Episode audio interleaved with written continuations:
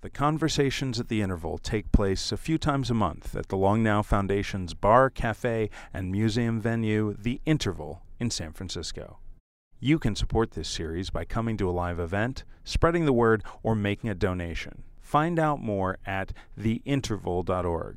Thanks for listening. All right. Couple people settling in. Um, thank you guys so much for, for coming out. Um, it is incredible. This is our eighteenth talk in this series that we call The Conversations at the Interval. Um, this one, like all the others, I'm very proud to say, is a sellout crowd. So thank you so much. Give yourselves a round of applause for... Every show is better with a sellout crowd. You will know this from going to movie premieres. Uh, so, uh, but uh, this is this is going to be a, a wonderful show. But it is um, your excitement, you guys uh, coming out here, uh, really makes this special. And a reminder that, as always in this series, uh, Jeffrey is going to be sticking around afterwards. Uh, myself and other Long Now staff from around here, we're, we're hoping you will stay and put the real salon part into this uh, salon talk series, as we like to say. Uh, keep the conversation going with each other and with our speaker tonight. Please give a huge uh, round of applause for Jeffrey. He's going to take us in. Awesome. Thank you, Michael. Thank you.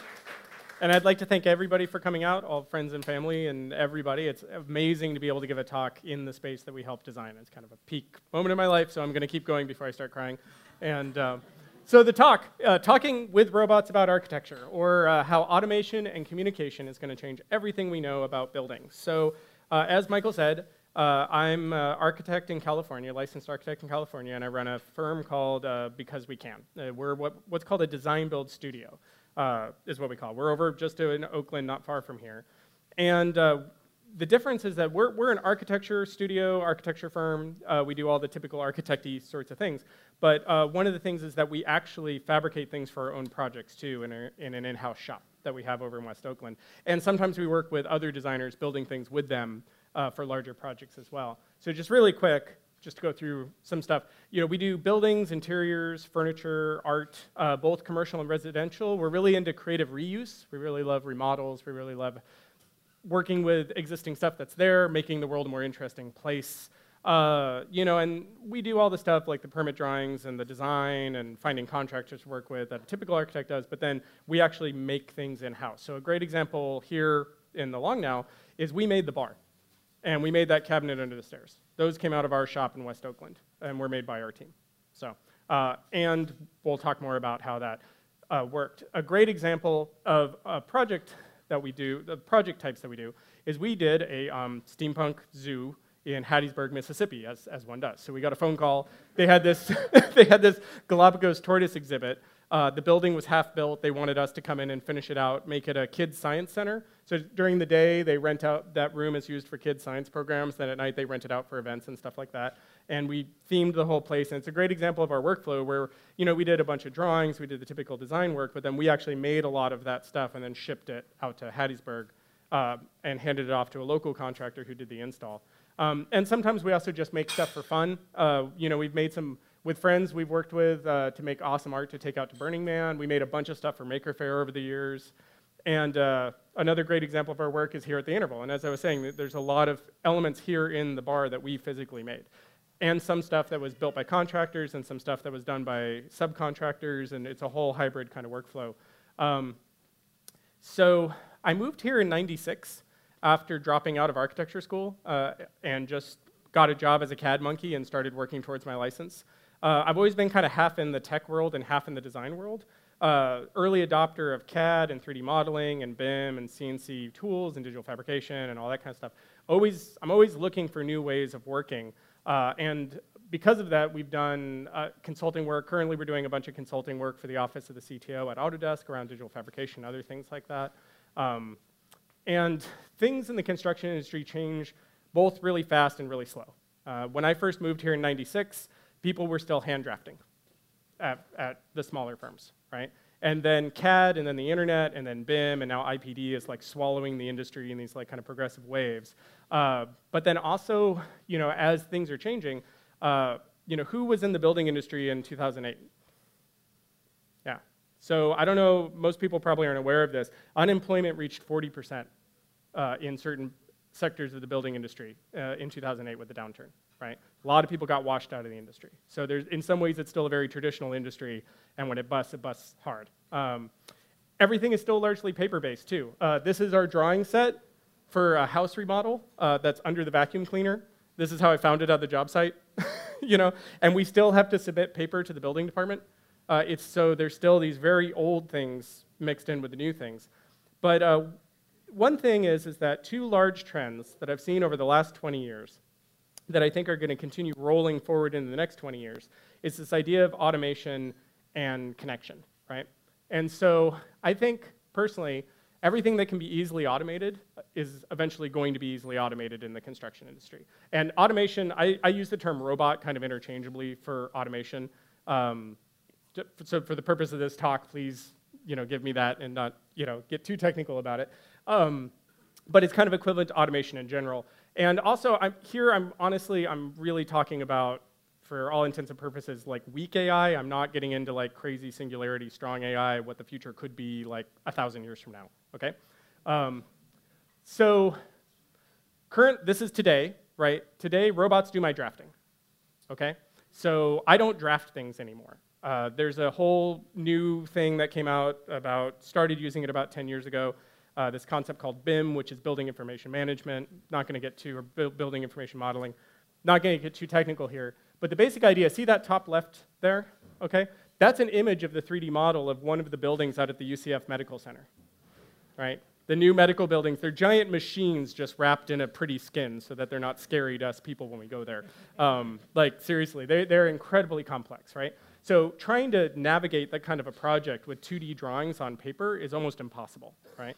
So this whole B I M system, basically what you do is you describe to the computer in high detail what the building is made out of, and then that system then produces a lot of the drawings, plans, sections, elevations, all that kind of stuff that you need to submit to the building department, okay? So robots are already doing our drafting. Um, robots are also doing our field measuring. This is a laser scan of a, of a, um, of a, a city square in Europe. Uh, with the Wunderkimmer, the cabinet under the stairs here, we actually had a point cloud uh, of the interior space that somebody had done, and we were able to take, you know, the laser measurements of that and then use that to fabricate the cabinet that fits right underneath there. And uh, the other thing is this whole idea that, like, this is from our friend's company case. Tyler, is, raise your hand, he works for that company.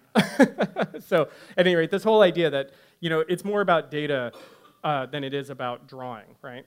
And also robots build my building. So there's this whole concept called digital fabrication, right, where we have these computer-controlled tools that cut things out. So the things that I draw on a computer or that I model on the computer, Uh, these giant robots will then carve or cut out those pieces for me. And that's how everything you see in here was made.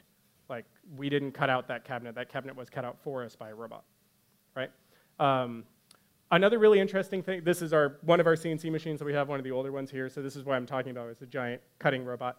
In the top corner there, that's something called a total station. It's a really exciting new thing that's come into existence the last ten years or so. So they started making survey equipment for job sites robotic, so that one guy could just walk around with a little wand and G P S mark points, right? And then they're like, well, if that thing's robotic, why don't we put a pointing laser on it and it can point where stuff's supposed to go, right? So you feed the C A D model to it and it'll point with a laser like, oh yeah, the anchors for the pipes that you're gonna hang six months from now go there and there and there and there, you know? And so it created a feedback loop because you can measure things on the site too with that and then feed it back into the C A D model, back into the B I M model. So if something got put in the wrong place, you know exactly where it's at and you can coordinate and all of that kind of stuff. This is all stuff that's happening today. This is not hoo-ha future. This is really standard kind of stuff. Uh, prefabrication and pre-production. Um, I'm not talking about the kind of hyped up dwell, like we're gonna drop a house on a site kind of prefabrication, but like bathrooms now are something on larger commercial projects where they're just fabricating those bathrooms as little units in a factory and just bringing them out and dropping them into the site with a crane. Uh, also, the new Apple, uh, the new building that they're building on the Apple campus, a bunch of the offices and bathrooms are all getting prefabricated in some fancy factory somewhere, brought out to the job site, dropped into place. Um, and a lot of that is heavily automated in those factories. And then lastly, uh, this is a bit of a joke, but there are robotic bulldozers now. Uh, robotic bulldozers look exactly like normal bulldozers, which is why I put this picture in there instead. But uh, but uh, basically, there's systems now where you feed it the C A D data of what the site is supposed to be, and a driver just follows a line on a screen on a G P S, and the blade of the bulldozer automatically moves to grade the site to make it have the shape that it needs to have, right? And they've been doing that for like eight years now or something. Trimble that has that whole front to back set up. It's pretty awesome stuff. So moving forward, here we're getting into some of the more future kinds of things. Is, uh, you know, there's large-scale robotic assembly, um, which is really interesting, where you're starting to use robot arms to actually do uh, really interesting things that would be hard to do by hand. Um, there's uh, on-site C N C tools and, and, you know, this kind of large-scale digital fabrication. So this is a three D printer that squirts out concrete to make larger-sized buildings. I'm pretty, I'm pretty um, bearish about this. We can talk about that later. I don't think this is going to have much future, but it's really cool.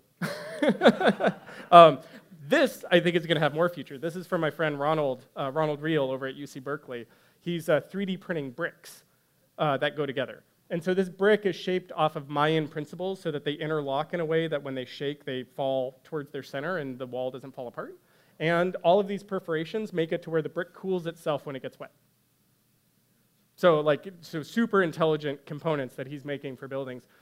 Uh, automated reality capture, I think, is going to just become a much more bigger thing. So this is basically a drone flying a path every day over a site and making a three D model of the site on a daily basis so that you can see like what's changing and you know what's happening and stuff like that.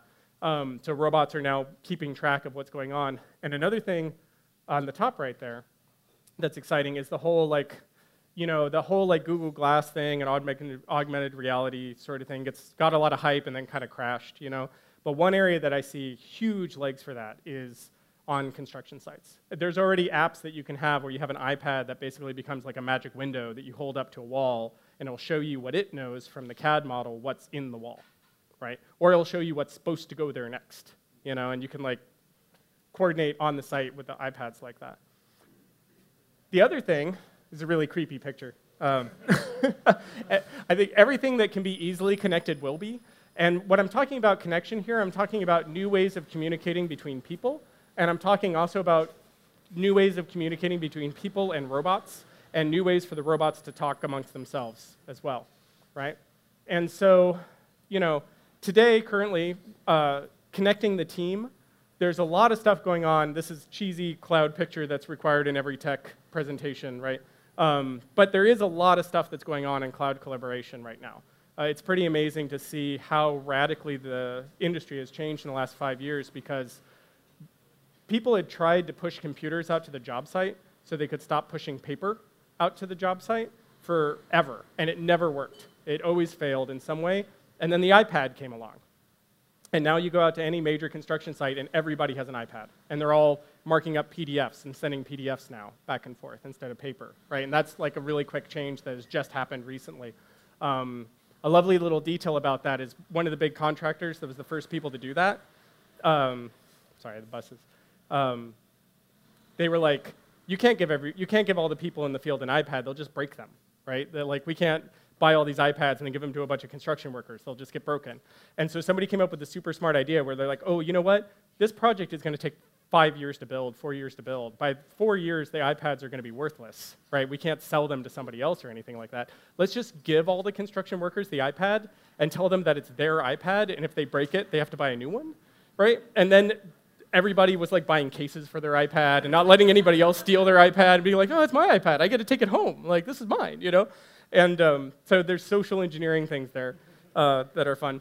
Uh, there's this whole idea, uh, I P D, uh, it's integrated project delivery, um, and I'll talk a little bit more about this later in the talk, but part of it is just an attempt to remove some of the liability involved from the traditional process of how buildings get delivered.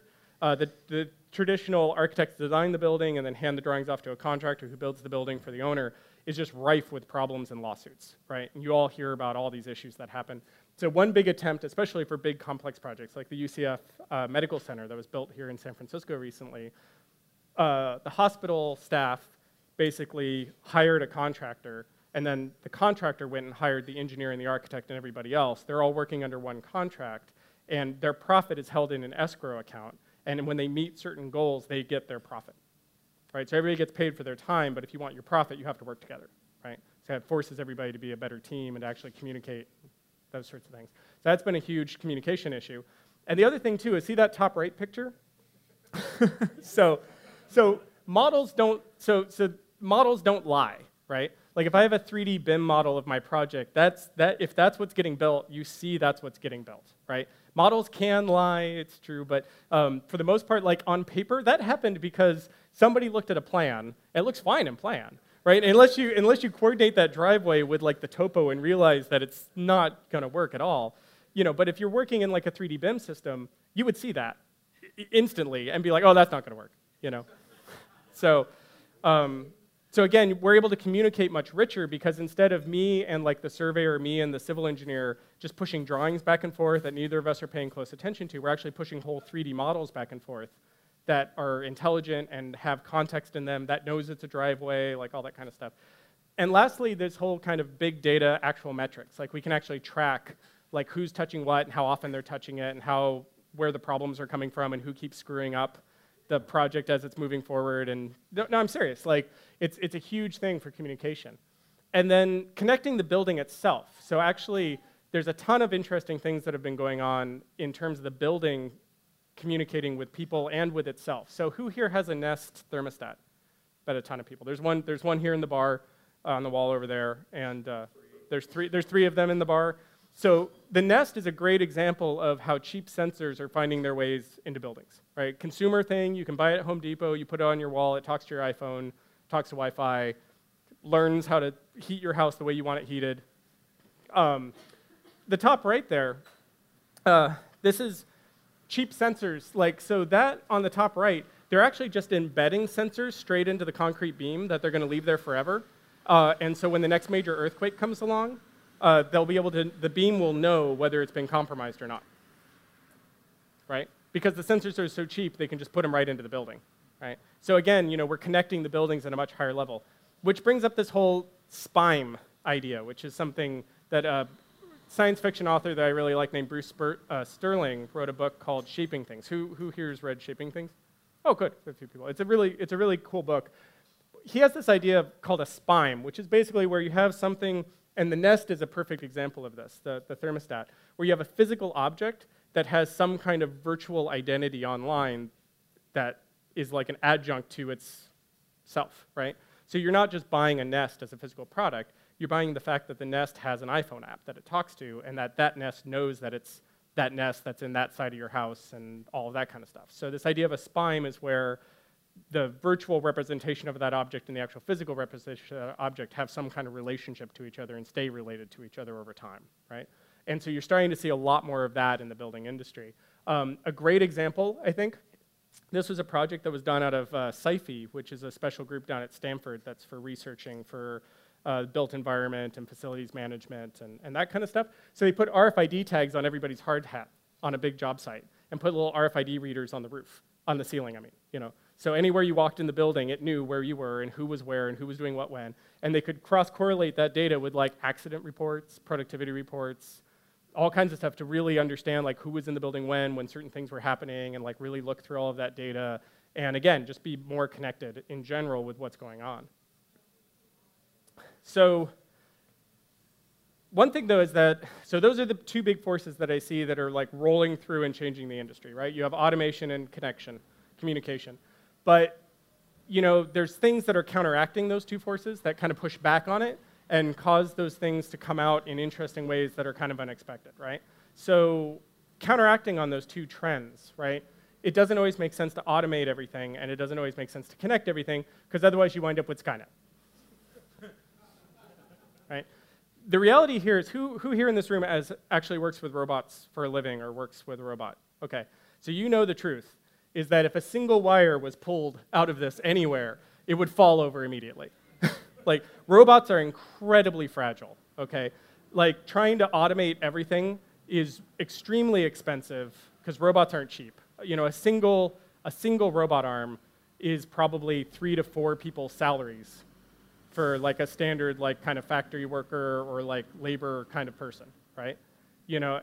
The other thing is that robots are really fragile. Like the big robo games that they have out here at Fort Mason um, half the robots wind up D O A from just shipping. Like, they break in shipping. Like, this is, this is not Terminator, okay? Um, so robots need constant maintenance. Robots are mostly held together by the sheer will of their maintainers and a thousand zip ties. Like, if, if, if Skynet ever tries to take over, we just need to make something that corrodes zip ties, and humanity is totally safe. Um, the, the other problem is diminishing returns, right? Like, if you try to automate something, it's, it's kind of an exponential curve. Like, if you try to automate something one hundred percent, uh, you know, going from eighty percent to one hundred percent is another, like, exponential more amount of money, right, in that automation process. And lastly, robots are really inflexible to change. Like, they work, automation in general works really well in a stable environment when things aren't changing, right? And so if you have a business where thing, details are changing all the time, all of a sudden your automated process isn't gonna work anymore, right? The other thing with communication is when you try to connect everything to everything else, uh, you wind up with a lot of friction, right? There's tons, like, who here loves communication standards? Because there's so many of them, right? Like, it's, it's great, like, you know, and a big, pro and, and it's a huge problem, right? Like, oh, okay, we're gonna standardize on this method and somebody else standardized on another method, so now we're having to write, like, a special piece of some code that translates that method to this method, and, it, you know, again, now you're adding friction, you're adding overhead, connecting those things together starts losing value. Um, there's a lot of fragmentation there. The other thing, too, is when you start connecting everything, you start winding up with too many cooks, right? Like, I mean, just look at, like, YouTube video comments, you know, where it's like, if everybody can say something, pretty soon things start getting really, like, who's saying something valuable, who are we really listening to here, like, things start breaking down, and you start getting too much information. Like, the signal-to-noise ratio goes way off, you know? And lastly, who here uh, who works for a large company is working with a horribly outdated, like, intranet system of one kind or another, or some kind of information system inside their company that they can't bear to deal with anymore just because of institutional inertia? It's still there, right? So another big problem with trying to connect everything for communication is y they might have connected that system in some awesome way like fifteen years ago, and now it's a horrible albatross that the company can't get away from because it would cost so much money to re-implement something better and new that everybody just puts up with this horrible outdated system that's actually taking more time and money that it's helping create, you know? And also there's some things that are just intrinsic to buildings that make it to where automating and connecting everything don't work. Like, one of the big things is, like, why can't we make buildings the way Tesla makes cars, right? Tesla automated the heck out of making these cars.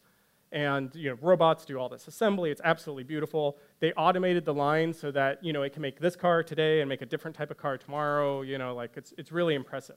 Well, one of the big reasons why we can't make buildings the way we make cars is cars are a mass-produced item that's made entirely from custom parts, right? Like, the doors for a Tesla don't fit on my Subaru. They don't fit on my Prius. Like, the, the doors for a Tesla are just for a Tesla. Like, they're all custom-made parts for a mass-produced item, right? Buildings are the opposite, right? It's a totally custom item that's made almost entirely from mass-produced parts, right? So those are all those pieces are just, that's just timber that you can buy from a lumber yard. Those straps and stuff are off-the-shelf items, or they were just, like, welded up at a shop somewhere. You know, buildings are ninety percent just off-the-shelf stuff, you know, that's minimally modified, if modified at all, and just put together into a totally custom one-off thing. Part of that is because of this. So buildings are a result of a lot of different forces coming together at the same time, okay? So you have cultural things that are happening, right? Where a building that, you know, looks like a hospital here in the Bay Area would not fly in Philadelphia, right? Like, Philadelphia expects a hospital to look different. Just culturally, local culture is a big issue. Um, There's also political issues, right? Like, you know, trying to build on the San Francisco waterfront or trying to build in Oakland or different areas. There's, there's local codes and local government things that you have to deal with. Economics impacts areas. Like, what's viable to build here in California you would cost twice as much to build somewhere else, just, or take twice as much to heat, you know, with the performance issue. Like, if you build a typical California house and you put it in the Arizona desert like they did in Phoenix, now you're paying hundreds of dollars in cooling bills every summer because you had your giant picture window that looked out at your swimming pool, which is a terrible idea to have in Arizona, but hey, you know. Um, so e every building is this, like, weird combination of hyper-local issues, right? And so it's almost impossible to think that we could, like, crank out mass-produced buildings that would fit because everybody would want it customized and edited for their specific spot. Also, the construction industry kind of works at its own time scale. Right? This is from Stuart Brand's talk that was here just a little while ago. Who was here at that talk? It was great. Oh, cool. Um, so this idea of pace layers, and these layers move at different speeds, right? So we're mostly in that infrastructure layer. Right? The building industry is the last to adopt new technology, and that's not always because they're stingy or like because they're scared of new technology. Um, uh, not to call you out, Dylan, but architect friend of mine here, how long did you work on the Stanford project that you worked on? Oh, about, only about three years. Uh, but how long did the project go for? It was like four or five years, right? So it, when a single, think of how much technology has changed in five years when it comes to like these things, right? There's hospital projects that are fifteen, twenty years in the making, right? By the time the project is done, whatever C A D system you're using for the project won't run on modern operating systems anymore. And yet you're contractually obliged by the contract to deliver the C A D files in that format. So you're running like virtualized systems that are running old O Ss to be able to run old C A D systems to be able to, yeah, yeah, it gets ugly fast. Um, but also really big contractors, really big builders, really big developers, they're really just risk uh, and resource managers, right? The really big contractors that are building those hospitals or building the, sky, uh, the skyscrapers in downtown San Francisco, they might not even have a single person on their staff that actually does physical construction. They, they're almost finance companies at that point, where they're, and there's literally like some of the larger contractors have people working for them that are hedge, almost like hedge fund managers that are buying steel futures. So seven years from now, when you buy the steel to build your hospital, it's hedged in case steel doubles in price in that seven years, right? So they're very risk averse. So unless they know that a technology is going to work, they, they don't really go into it. But then also, weirdly enough, part of the building industry works at that top layer too, right? Where there's last minute changes for a variety of reasons. Um, Planning around certain things can be really difficult. Like hospital projects have to, most hospital projects, because they take five to seven years to build, by the time the project is done, the M R I machines that they plan to have in the hospital are totally outdated now. So they purposely plan to be able to just, okay, in seven years from now when they actually buy the real machine, it has to fit in the room that we designed seven years ago. You know, so there's all this crazy stuff that happens. So the time scale too is something that lends itself to where it's very difficult for us to mass produce buildings, you know, in the way that we build cars. Lastly, too, in terms of automating stuff, humans are awesome. Like, holy cow, we're, we're clever, we're adaptable, we're cheap. It's awesome. Like, people are great. Like, I'm serious. Like, trying to automate stuff past a certain point starts getting really diminishing returns really fast. The other thing, too, is there's this whole idea, um, I'm going to pronounce his name wrong because I'm bad with names sometimes, but uh, Uh, Hasim Talib, the fellow who wrote the Black Swan book, he wrote a book called Anti-Fragile. Has anybody read Anti-Fragile? So, so, so the concept of anti-fragility is basically that humans are anti-fragile, right? Like when you face, when a human faces a challenge, sometimes they'll solve that challenge in a way that creates additional value, right? It's the classic inventor entrepreneur story of like, this, this sucks, this is a terrible problem, I came up with a solution, that solution makes is awesome, or gave me an idea for this other thing over here that was unrelated that all of a sudden is like awesome, and that becomes a product in its own right, or a new service, or whatever. They're creating value out of thin air. It's magic, right? No automation can do that whatsoever, right? Automation is fragile. It gets faced with a challenge, it breaks, and it stops working until you fix it, right? So case in point, just to drive that home a little bit with the whole robots versus humans, um, I don't think that robots are going to replace people wholesale at all, because I think personally that the real money is in empowering people, right? Like people care about people. A great example of this is in the top left there. Mozart, hundreds of years ago, made a game that if you roll dice, right, it will write a waltz, right? It's just a random thing. You roll dice, it writes you a waltz, okay? Uh, first year computer science, you know, learning programming, can write a computer program that can just crank out waltzes all day long, right? As many waltzes as you want to listen to in your lifetime, right? We don't walk around listening to Spot Waltzify.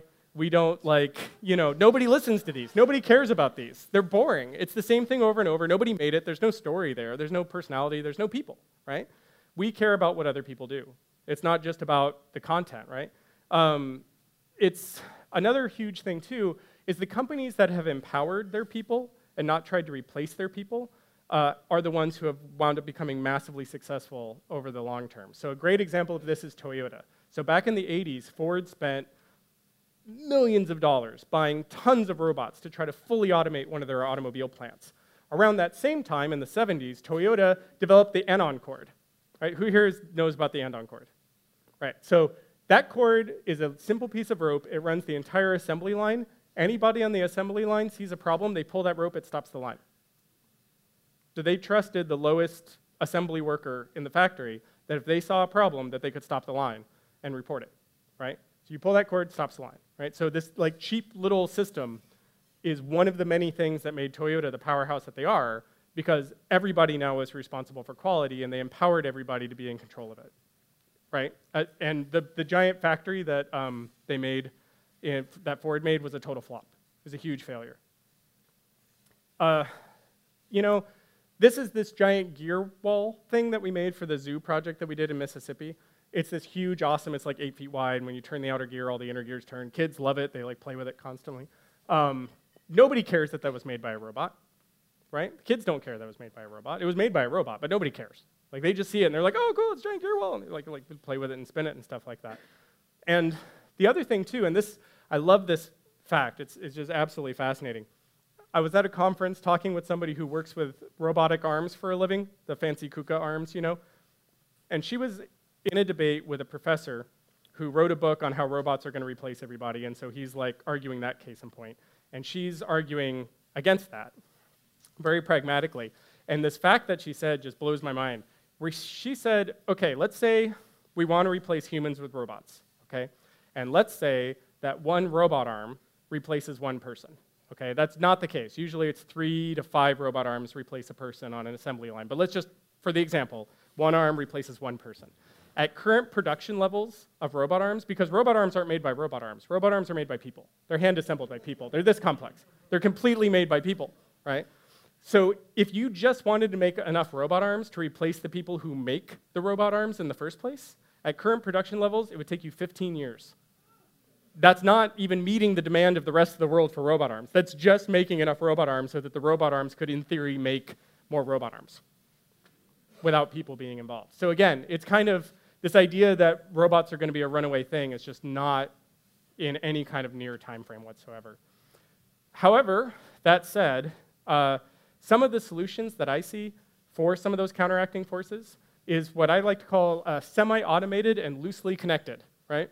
So semi-automated. So there's some really cool, smarter tools that are coming into existence. This thing on the top left here is Tactile Router. These guys from M I T, they made a handheld router that's a little robotic computer-controlled router, right? So it's a little handheld router like you'd use in woodworking, but it, um, the router itself can move a couple inches back and forth within the little case that you hold, right? It's got a little camera on it, it's got a little screen, and what it does is you can actually say, I want to cut a straight line from here to here, and you're, as long as you keep the dot in the circle, it will adjust the router to take all your like, you know, jaggy motions out and just cut a perfectly straight line, right? Or I want to cut a star shape out, and I don't have the skill to actually do that by hand, but the machine will totally help you do the fine motor control to make that work, right?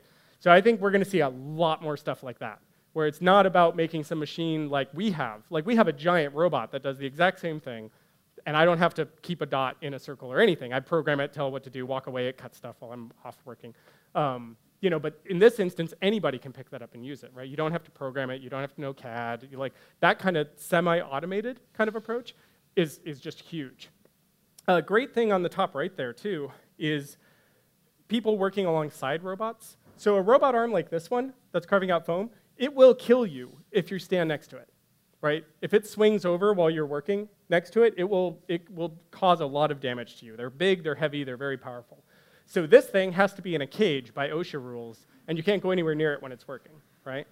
But that robot up there at the top, that's a special robot that this new, this company called Universal Robotics is making. It's all belt-driven internally. If that ro robot arm hits you, it doesn't hurt you at all.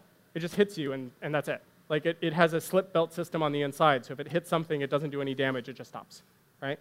So that arm is what's loading and unloading that C N C mill that that machinist is working at. So instead of the machinist wasting his time loading and unloading the mill, the robot arm loads and unloads the mill, and that guy can do higher value tasks, right?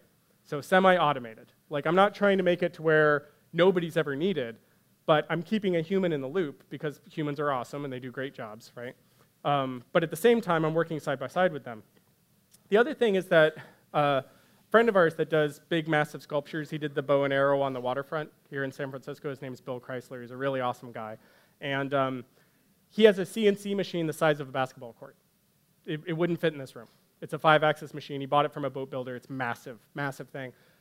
The, for a lot of their projects, when they're doing complicated sculptural work, they'll actually have the C N C router only get it about eighty percent of the way there, and then their talented crew of sculptors comes in and finishes the twenty percent by hand because it's faster, right? It's that eighty twenty rule. It's like the machine can do eighty percent of the work in twenty percent of the time, and then that last little bit of finishing work is done by hand because that's where the artistry and the craft really come into it to make the piece really good. Like if you tried to make it to where it came off the C N C machine one hundred percent done, you're going to spend one hundred times the amount of time in programming the C N C machine, and it still might not look as good because it didn't have that final touch that a talented sculptor is able to do. And um, lastly, uh, you know, this is a protein folding diagram. One of the cool things is when you start to make things with robots is you can make things, the joke that we say is that you can make things that want to be built, right? So if you put all the parts in a box and you shook the box long enough, you'd wind up with the assembled cabinet, like what's under the stairs over here, right? It's, it's a theoretical idea, but basically we can make it so that stuff only goes together the right way, right? So again, it's semi-automated. I'm not trying to make a machine that will assemble cabinets for me. Instead, I'm making really smart parts that are really simple for anybody to put together to make a cabinet. So everything's kind of like IKEA-like or something, you know? Um, and nature is a great example of that. Loosely connected. So this one's a little more esoteric, but Um, you know the movie Rashomon, right? The classic Kurosawa film where there's various truths that everybody has from an event that really happened, you know? This idea that we call it, we call it single sources of specific truths. So it's almost the opposite of that. What we'll have is at our company, we have a couple different systems in place where you go for specific truths, right? Like, so if I need to know what hardware is going into the piece that we're building for that cabinet, I go to this in-house intranet wiki E R P system that we built, right? If I need to design the parts for that system, that's all in this like B I M model system that we have, but it's a single source of truth, right? So we have these like single pillars of truth that we're reaching towards. So we're not worrying about fully connecting those things or having every single detail in one uber holy grail of a system that controls everything. But instead what we're doing is we're being very explicit about what systems are containing the truth, you know, of that truth so that, so that we can work together in an efficient way. Um, so it's loosely connected. Um, another thing is the whole concept of, this is a big thing in the startup world, but cohort metrics. Um, so the whole idea of a cohort metric is just looking at a metric by itself, like how many accidents we had on the job site or um, how many people are looking at our website right now. Those sorts of things are largely useless when you're just looking at that one number. It's all vanity, right? Like, oh, we've got a ton of people looking at our website. Like, that's awesome, right? But knowing how many people are looking at our website versus how many people are actually b- buying something from us who came to our website, and are those two even correlated to each other? You know, like the great example is that hard hat that I showed you earlier with the R F I D tag in it, right? So being able to cross-correlate accidents in the field with which crews were where and what was going on is really, really valuable. Like loosely connecting those two systems so that we can study them in a way has a huge amount of value. Um, and also this idea of social making. So you people in this, everybody here who's in the software industry knows about Git, right? Like GitHub and all of that kind of stuff. There is nothing like that in the building industry whatsoever. There's people that are trying to make stuff that's kind of like it. It's still probably twenty years away, right? Just now are we getting into where there's some collaborative C A D systems where it's easy for me to share files online and collaborate with other people to work on them. Um, there's one that we were actually helping out with somewhat that Autodesk has called Fusion. That's all for mechanical C A D stuff where you can truly work with other people and you can fork and merge and all that kind of stuff. All the stuff you software people totally take for granted for collaboration is just now coming into our industry, and it looks like rocket science. Like it's it blows people away that you could do this, right? Um, and again, it's this social making idea. So we're loosely connected to each other, um, you know, in the fact that we're we're working together uh, in these in these really nice connected systems. Uh, and lastly, this kind of idea of late binding. Uh, processes. So um, this is a great book, and one of the core points of this book is that for certain decisions, uh, the longer you can put off the decision, the better you'll be because you'll have more information to make the decision. So they actually discovered that some of the architects that were the most successful were the ones who figured out what problems they could ignore until the very last minute and then would solve them at the last minute on purpose so that they had all this new information to then solve that problem with, right? So it, it, it was able to come together at the very end. And in the software industry, they call this like a late binding kind of thing. Um, trying to work that way in our world as well. And, uh, but then at the same time, new technologies change what's easy, right? So this is another thing that's counteracting that why you wouldn't connect everything and automate everything, is uh, you know, robots act as a force multiplier. Uh, I buy a C N C machine, I tell the C N C machine to do, make some parts for me. I leave and I work on something else while it's doing its job over there. Now I'm twice as productive, right? We have two machines now, we bought a second one, so we have two giant C N C routers side by side. I can run them both by myself while I'm doing a third thing, right? So I could be cutting that out, cutting this thing out, and then working on my laptop, like making a quote for somebody, right? It's amazing. It's a really huge impact. Um, so, you know, being able to automate stuff makes me able to do higher value stuff. Also, the robots don't care what they're making. So that's a, that's a close-up of the panels of the DeYoung Museum that's in Golden Gate Park here. So all of those panels are unique, right? Each panel is unique. Uh, no two are the same. They were made by a C N C punch press. The robot doesn't care if they're all different, right? Holes are free is what we call it at our company. Like, holes are free. The robot doesn't care. Like, you know, how many holes you want, what shape you want, doesn't matter. Um, so that makes it easy to have a facade where every panel is different, right? Whereas before, trying to have a facade where every panel is different would have cost a gazillion dollars and would have been impossible. It would have been way too much labor to do it, right? Also, uh, it helps in tracking the chaos, right? So some of the technology that's been developed in C A D systems over the last ten years is what helped the, uh, the water bubble and the, and the bird's nest there for the Shanghai Olympics that got built even remotely possible to get built. Like, because the structural engineering calcs on the bird bird's nest alone required like huge work from the uh, company that did it to make that actually stand up and work properly. So, so new technologies change things because it, it makes it easy. Technology is getting cheaper also changes what's easy, and I like to just show this slide because the first laser writer, the first laser printer that Apple came out with that kind of like launched the desktop publishing industry back in the eighties, and it was like a huge deal. When you adjust it for inflation, it's more expensive than all the entry-level digital fabrication tools right now. Like, you can go buy yourself a three D printer or an, a laser cutter or like a C N C router like we have, you know, uh, for less money than that laser writer cost back in the eighties, right? So you can afford to waste these machines, right? Our C N C routers, we bought them for cash. They can just sit unused in the shop, right?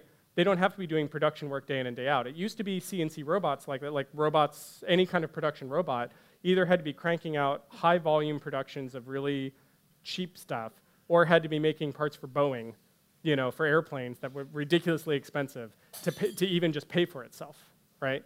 Because it was so expensive. Now they're so cheap that you can buy one and do goofy stuff like this with it and, and it's perfectly fine, right? Um, Which brings me to this weird thing where like everything old is new again, right? So in the nineteen fifties, the reason that you could do this, pre nineteen fifties, materials were expensive, but people were cheap, right? Labor was cheap. You could have an army of plaster workers making these amazing facades. This is the Paramount Theater over in Oakland, by the way. It's absolutely gorgeous on the inside. So when people are like, why can't they build Victorians that look like Victorians anymore? This is why, right? Materials were expensive, but labor was cheap, right? So those Victorian facades were all made from local redwood, and you could have an army of people carving out doodads for you, right? And then World War Two happened, and for a variety of reasons, labor got expensive, but materials got cheap, right? Which leads us to this whole modernism sort of thing. So I have these awesome, expensive materials in there, but we're not going to spend a ton of time on that because we can't afford to, right? So we're, you know, this kind of minimalist design is what became really prevalent, partially for economic reasons, because you could do this, and you couldn't afford to do this anymore, right? An interesting thing that's happening is now we're kind of coming full circle. Um, post two thousand, labor, because of robots, is getting cheap, cheaper, and materials, because of things like climate change and the materials themselves becoming a lot more complex, is uh, becoming more expensive. So this is a great example. This is the uh, S F MoMA expansion that's happening here in San Francisco, and the new skin for that. All these outside panels are being carved by robots and then being cast in a special fiberglass, like fiber, like fire-resistant G F R C kind of panel system. And uh, you know, this is just as rich as like this, right? Like, I mean, it's it's a little more sleek and modern because that's kind of what we're into today. But there's no reason that that couldn't be that, right? Robot doesn't care; it could look the same, you know, and. Uh, these are just some quick renderings. This is a project we're in the middle of right now. So this crazy ceiling thing that we're going to make, and like these crazy seating things that we're going to make, you know, that's all going to get cut out by a robot. You know, so we can make crazy forms and more expressive forms and have it not cost a gazillion dollars. So things are kind of coming full circle. Kind of rediscovering, well, the architects in the room will laugh at that, um, rediscovering old ways of working. So this pre-litigation architecture, right? So that top left there, that's a famous building by a famous architect back at the turn of the century. That building was built where they were just making one-to-one drawings with the plaster, with the terracotta uh, sculptors, right? So the architect would draw a crazy elevation showing all these doodads, nothing dimensioned, nothing like specified, just would draw it. And they would go and meet with the terracotta people who would redraw it one-to-one scale, and then they would just build it, right? Because after the nineteen fifties, the construction industry in general got way more lawsuit happy, and it radically changed the interaction that the architect could have with the actual tradespeople that were building the building, right? Now, for a variety of reasons, robots and automation being one of them and the communication being the other, that's starting to change, and we're starting to rediscover ways of working where we're able to communicate really highly. A great example of this is uh, in this project, like that cabinet under the stairs, we didn't make shop drawings for that cabinet. There was no drawings that ever existed of that cabinet. Like a traditional process would have been us hiring a mill workshop, showing them what we wanted, them coming out and measuring it, doing working drawings, shop drawings, sending back to us, us signing off on it. Instead, we're able to just go build the thing for the project, right? You know? Um, part of this, too, is you have bigger teams that talk more, and the death of this lone architect. You know, there's this kind of weird cult-like obsession with the lone visionary architect that was almost perfectly embodied in the horrible novel, The Fountainhead. Um, sorry, just, it's not horrible in the objectivist, I'm not saying that because of philosophical reasons, I'm just saying it was a horrible caricature of what architecture is, and I've had to struggle my whole life to argue with people that that's not any way representational of what architects actually do or are, uh, so at any rate, um, because you have more involved and more trust. Again, we're back to the Andon cord, right? You have more people involved, you, you're giving more trust to those people, and so again, you're kind of returning to the way that we built things like one hundred years ago, where you had teams working together. And a great example, if we go to Gaudi. So this is Gaudi, the, the famous Barcelona architect. Um, top left, I mean, sorry, top right there. So a lot of the ironwork that is so distinctive on Gaudi buildings was actually designed by a guy named Jujol, right, who worked with Gaudi and was an amazing designer in his own right. Gaudi actually had a huge team of artisans who he worked with. It wasn't, he was kind of a cultural rallying point that they all came to work with to do this amazing stuff. So it wasn't Gaudi like this lone genius designer. It was Gaudi inspiring these other designers who are extremely talented to do these amazing things, right? And also Gaudi was using really clever, semi-automated ways of solving problems. This is a structural model. I'm sure a lot of people here have seen this. What he did is he hung weights from chains. Each weight represents a load that would be on the building. If you flip this upside down, it's basically a diagram of the load patterns of the Sagrada Familia Cathedral that he was building. So he figured out all the parabolic arches automatically by making the building solve itself, right? Without Which, computers. without computers, because we have computers today, I can make little scripts that do this. For those seating things that I was just showing you, I didn't model like every one of those little panels in the seating, in the, the seating things here, those, that thing, I didn't model those panels. I drew the overall form, and then told it the rules that I wanted it to put those panels on there, and then it made all those panels for me, and when we cut those out, it will number them all for me, and then I can just put it together, and I don't have to think about it too hard, because I'm, you know, want to build cool stuff.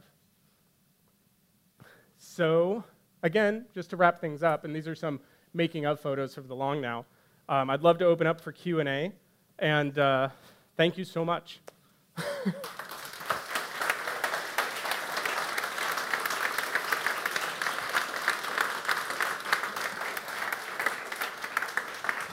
Okay.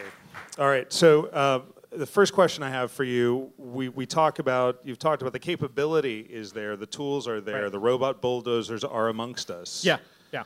But you also talked about adoption being mm-hmm. historically a problem. So talk to us about adoption. You guys can do all kinds of amazing right. technical things because you're small and nimble and right. you think big right. uh, at the same right. time. So, right. so what's what do you see the arc of adoption? What do you see some challenges? Say, say a couple things about that. Yeah, yeah. In the building industry, the arc of adoption is pretty straightforward. Uh, usually, the architects talk big about the technology. and sometimes make pavilions or little test things, but the architects have no money, really, when you boil it down to it. They don't have the money, right? So then what happens is invariably these technologies get proven in some way, and then the big contractors see that it's proven and that it's going to save them money, and that's when the thing actually tips. So like the adoption for the B I M stuff, um, we'd been using it heavily for years and really loving it and really enjoying all the benefits that we got out of it. But the thing that made a tipping, one of the things that made a tipping point in the industry that made it widespread adoption was when they built the, uh, the Lucas compound in the Presidio out here. Mm-hmm. Somebody did a three D model of that in a B I M system, and they did what they call collision detection. So they ran through, the model runs through, and anything that's touching that's not supposed to be touching, it, it throws a alert. So it's like, oh, that duct is hitting that pipe, right? So they were able to coordinate all of that in three D before they even got to the point of making like the permit drawings, right?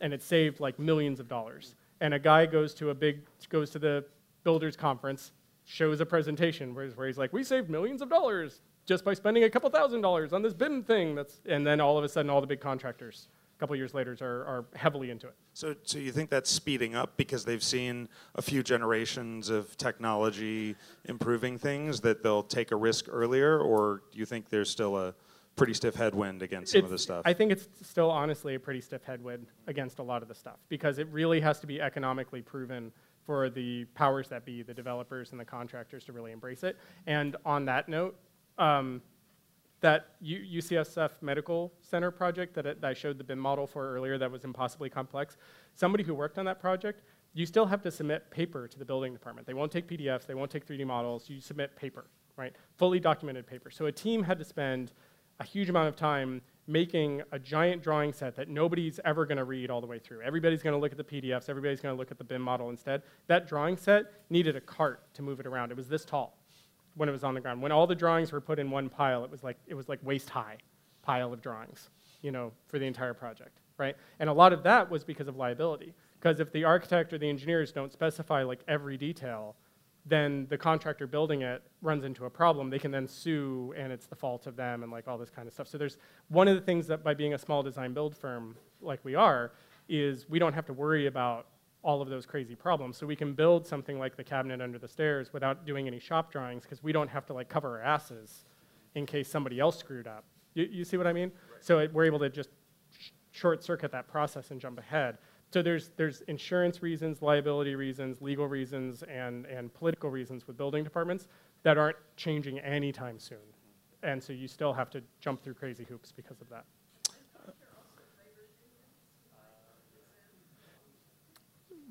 So, Great, so to, to, to, yeah, summarize yeah. that question then. So in the past, the art, the artisans, the, the, the people who are doing it hands-on had a lot of that knowledge built in to them. Now the tools are doing a lot of that hands-on right. thing. Is, is that knowledge mm-hmm. of how to do it yeah.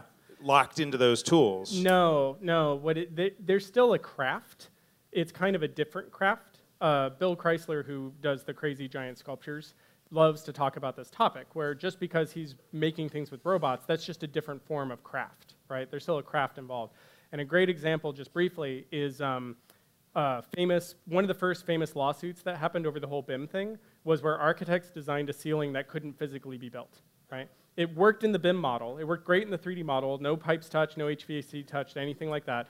But you would essentially have to have all of it be instantaneously assembled, because this pipe and that duct and everything, there's no way that you could do it. And the trades don't work that way, right? The trade, like the pipe guy comes in and does the pipes and he leaves, and the plumbing and then the H V A C guy. This would have required like them standing side by side and the guy putting in one pipe and then the guy putting in a duct and another guy putting in a pipe. And so the contractor sued the design team and said, this is completely unbuildable, right? And the design team overextended themselves because they're like, okay, we have these crazy tools that we can design impossibly complex stuff, and wandered into an area that they had no domain knowledge in and wound up creating this huge problem on the project because they packed too much stuff in this really narrow area, you know? So, so the problem is more that when people forget about that, it's not that it gets embodied in the tools, there's still a craft there, and when you don't have a proper communication loop with the people that are actually at the face of work is when the big problems spin out like that, so. Okay, one last question uh, from, from the bar over here. Yep. Uh, yeah, so building upon that, I actually had a question about materiality. Yeah. Can you, you yeah. summarize that? Yeah, so, so, uh, so the question is basically, as somebody who does both design and fabrication, Um, some people that do design are looking for like a universal material that they could apply to any problem, as opposed to these traditional materials. Like brick wants to do what brick wants to do, and wood kind of wants to do what wood wants to do, and steel kind of wants to do what steel wants to do. Um, honestly, for us, uh, trying to find like a universal material that's just abstract that we can make anything out of anything with isn't really part of our process at all. Um, it's never really been something that we've even tried to seek out, because um, usually because of cultural and budgetary reasons, we're not making things in the abstract. We're not making like some big noodly pavilion form that's going to sit in a museum somewhere, and we don't care what the, the actual end material is. And we're not doing like material research science like the Ronald, like Ronald Reel is, doing like crazy three D printing and salt and dirt and, and experimenting on that end. We're making things like what's right here, right? And in here, the material palette that we chose for the long now interval was very specific because of the machine shop, blacksmith shop traditions that the space originally had historically, as well as the era that we were kind of going for, like a kind of nineteen forties sort of palette in a way, but a little bit more modern. And so hence you've got like the walnut, right? And this walnut in the bar is locally harvested from somebody's backyard in, in, in East Bay. Uh, it, our, our landlord is an honest-to-God Japanese carpenter and has all these trees laid up from over the years. And this is California black walnut that you literally cannot buy. You know, like we, we were able to get it from a source. And so we were really enjoyed being able to celebrate that materiality purposefully in the design, as opposed to trying to make everything out of some unobtainium perfect thing that we can just mill and it's always the same, and, and we can impose our will on it. Instead, we're working with the materials. Does, does that make sense? Yeah. Okay. All right. Um, thanks, everybody. Like I said, we, we hope you can stick around, ask Jeff a lot more, Jeffrey a lot more questions. Um, Alexander, our executive director, uh, who's right there, he can explain to you uh, the, the, the, uh, what ties together uh, these illustrations here on um, that Otto, uh, our drawing machine, has drawn tonight. If you've got a guess as to what they are and why they're all together, uh, let him know. Um, we, uh, we're gonna stick around. Uh, Jeffrey, I yeah. wanna give you a Long Now oh. challenge coin. Oh, thank you. To thank you for being a, a great Aww. speaker and everything you've done for us. Let's give him a round of applause. Thanks, and everybody. Thank you so much. Thanks for listening to The Conversations at the Interval. To find out more about our series and Long Now, go to the interval dot org or long now dot org. Thanks again.